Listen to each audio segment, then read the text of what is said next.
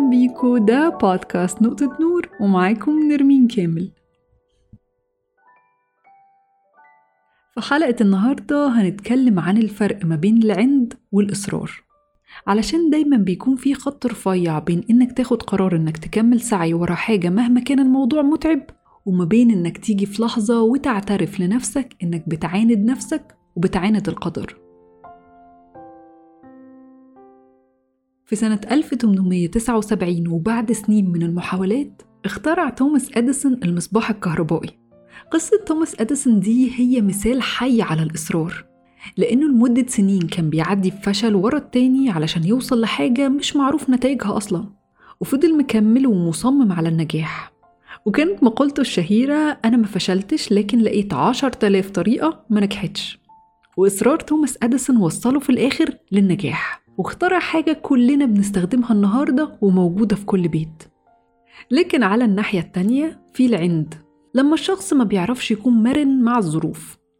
في سنة 1985 كان في شاب اسمه ديفيد كوك حلم حلم كبير. حلم إنه يعمل شركة تخلي الفرجة على الأفلام أسهل من إنك تروح السينما أو تستناها على التلفزيون عن طريق تأجير شرايط الفيديو. جه ديفيد كوك ده بقى وعمل شركة سماها Blockbuster شركة Blockbuster دي بقى في عزها كانت تساوي ملايين وليها آلاف الفروع. لكن مع الوقت وظهور الإنترنت بدأ استخدام الناس يقل. لكن الشركة رفضت الواقع تماما وعندت إنه حتى مع وجود الإنترنت الناس برضه هتحب تأجر شرايط الفيديو. بس الواقع ساعتها كان بيقول إن الدنيا هتتغير وفي طريق تاني الناس هتمشي فيه. وفي سنة 2010 أعلنت شركة Blockbuster إفلاسها الفرق ما بين القصتين هو الفرق ما بين الإصرار والعند. توماس أديسون وصله إصراره إنه ينجح لكن هو مفضلش يعمل نفس الحاجة كل يوم. هو كل مرة كان بيفشل فيها كان بيتعلم من فشله كان بيغير ويطور ويعدل كل يوم. لكن العند إن الناس تفتكر إن نفس المعطيات هتوصل للنجاح. بالرغم إن الدنيا حواليهم كانت بتتغير وهم رفضوا التغيير وده خلى شركة عملاقة تفلس. والموضوع مش بس في الشغل ده كمان بنلاقيه في العلاقات. الإصرار في العلاقات سواء كانت حب أو صداقة شيء جميل. إنك تبقى جدع وواقف جنب حد في أزمته أو لما صداقة تمر بفترة من المشاكل أو سوء التفاهم. كويس إن الناس تبقى مصرة إنها تحافظ على علاقاتها بإنها تحاول تحل أو تفهم سبب المشكلة. لو الإنسان اللي قدامي بيتضايق من حاجة معينة أحاول ما أعملهاش. ولو أنا جرحته في شيء ما بقصد أو من غير قصد إني أعتذر.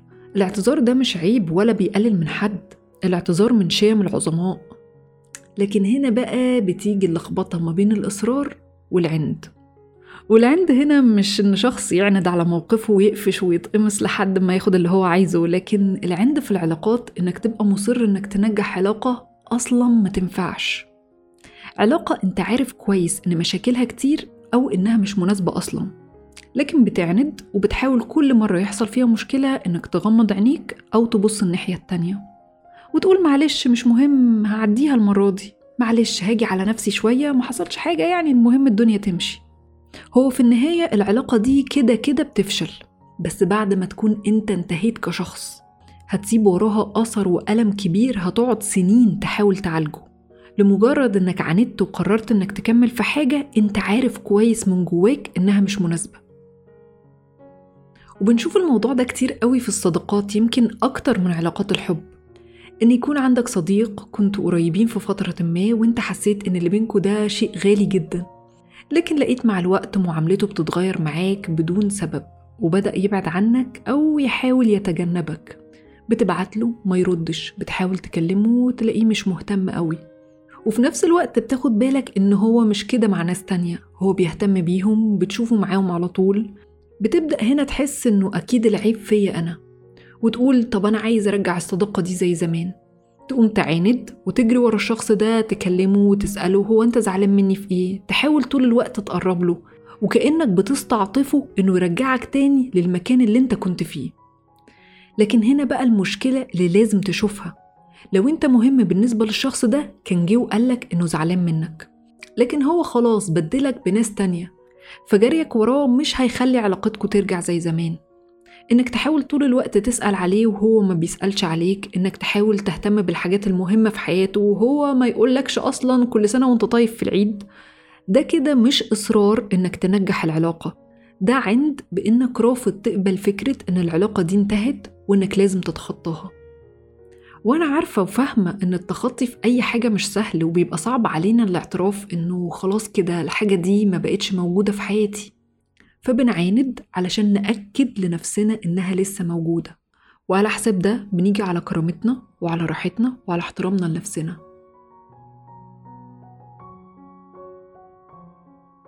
وسواء على المستوى العملي أو الشخصي فإحنا بننسى حقيقة مهمة جدا. ساعات لما حاجات ما بتمشيش زي ما إحنا عايزين أو لما ما بنقدرش نوصل لحاجة دي بتكون رسالة القدر إنه الحاجة دي مش نصيبك إنه لازم تدور على طريق جديد أو شخص جديد. تجرب فكرة جديدة ممكن توصلك لنجاح أكتر من اللي أنت مستنيه دلوقتي. والأهم من كل ده بقى إن دي بتكون هدية لينا. علشان ما نتعرضش لألم أو خسارة أكبر ممكن ما نكونش قدها قدام. فكل باب بيتقفل في وشك هو هدية ليك وفرصة تانية إنك تلاقي الباب الصح اللي مكتوب لك. أكهر تول بيقول في كتابه قوة الآن إنه ساعات إنك تبعد وتتخلى عن حاجات بيكون أصعب بكتير من إنك تكمل وتتمسك بيها. ده ليه؟ المقاومة الداخلية اللي بتبقى موجودة جوانا بتخلينا مش قادرين نتقبل فكرة إنه يمكن الحاجة دي ما تنفعنيش. كأنك بتعاند الدنيا وبتقول لأ أنا هاخدها يعني هاخدها. بس العند عمره ما بيوصل لأي نتيجة مرضية. لكن لو قررت إنك تسمع الإشارات اللي بتبعتها لك الحياة تقول للقدر شكرا إنك قفلت الباب ده في وشي قبل ما يضيع عمري كله. هتشوف بعدها إن كل حاجة بتحصل أيا كانت هي إيه فهي بتحصل لمصلحتك مش ضدك. ومع ذلك ممكن يبقى في سؤال بيدور جوه دماغ أي حد بيسمعني ويقول يعني لما أفشل أستسلم وأقبل؟ يعني اختار بإيدي الهزيمة وما يبقاش عندي حماس إني أكمل لأن دي رسالة القدر؟ هنا بيجي بقى الوعي عزيزي المستمع إنك تسأل نفسك هو أنا الهدف أو الشخص ده هيدوني الراحة والرضا اللي بدور عليهم؟ هل أنت بتسعى لمجرد إن الفكرة نفسها عجبتك لكن ما فكرتش هل أنت فعلا محتاجها في حياتك؟ وبرضه ده بينطبق على الأشخاص بتبقى عجباك فكرة وجود شخص في حياتك لكن العلاقة دي مش بتديك أي إحساس بالأمان أو بالرضا. فهل ده شيء أنت محتاجه ولا أنت متعلق بيه لسبب تاني؟ الحاجة التانية إنك تشوف هل أنت بتتعلم من أخطائك بتعدل مسارك كل ما تحس إن المسار ده مش مناسب. لما الحياة بتديك درس بتتعلمه ولا بتعند وبتكمل زي ما أنت؟ طب ده يودينا لفكرة تانية. هل ده معناه إننا نمشي في حياتنا ورا السهل بس؟ هل نكمل سعي في الحاجات اللي بتمشي بس وأول ما نلاقي الحاجة صعبة وما بتمشيش ندور على طريق تاني؟ بيقول روبرت شير مستشار الأعمال في فوربس إن أغلب الحاجات العظيمة في الحياة بتحتاج مجهود كبير لكن الأصعب هو إنك تتغلب على الإحباط اللي هتفضل تتعرض له طول ما أنت بتسعى ورا حلمك وكلامه صح جدا أغلب الحاجات اللي تستاهل بجد في حياتنا محتاجة شغل وصبر لفترات طويلة. وهنا لازم نركز على الوقت اللي لما بنستثمره في مكانه الصح بنوصل لحاجات كبيرة وأهمها الإحساس بالثقة بالنفس وتقديرنا لذاتنا. بس التخلي ممكن يبان إنه خسارة ومحدش بيحب يخسر. وساعات بتبقى فاكر إنك تتخلى عن شخص أو عن فكرة ده هيسبب لك خسارة كبيرة لأنك استثمرت في الشغل ده أو في العلاقة دي وقت طويل. فبيهون عليك تعبك والعشرة ووقتك. لكن يمكن إنك تخسر دلوقتي حاجة أحسن ما تخسر قدام ألف حاجة. ساعتها التخلي هيكون فايدته أكبر حتى لو يبان من بره إنه خسارة. القدرة على التراجع في الوقت الصح محتاجة شجاعة وإنك تبص بموضوعية لاختياراتك. ويمكن لو بصيت بموضوعية تلاقي إن خسارتك دلوقتي مطلوبة علشان تتعلم وتكمل في نفس الطريق لكن بخطة جديدة. فهنا الموضوع بيتلخص في الوعي والموضوعية سوا. بمجرد ما تحط قدامك كل المعطيات والنتائج وتبصلهم بكل موضوعية من غير مشاعر كأنك شخص تاني بيقيم حاجة ما تخصوش. لما بتبص على حاجة مش بتاعتك أو مش أنت اللي عاملها بتقدر تطلع العيوب في ثانية لأن مفيش عندك تحيزات أو مشاعر بتربطك بيها فبتحكم على الحاجة دي بمنتهى الموضوعية.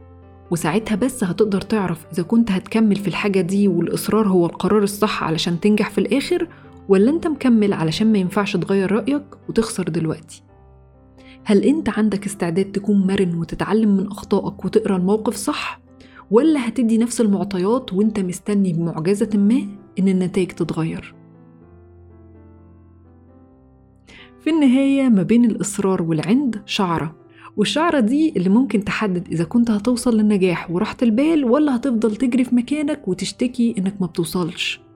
وإنت بتسعى ورا أحلامك خليك مرن وكل ما تلاقي مشكلة أقف عندها وشوف ممكن تتعلم منها إزاي.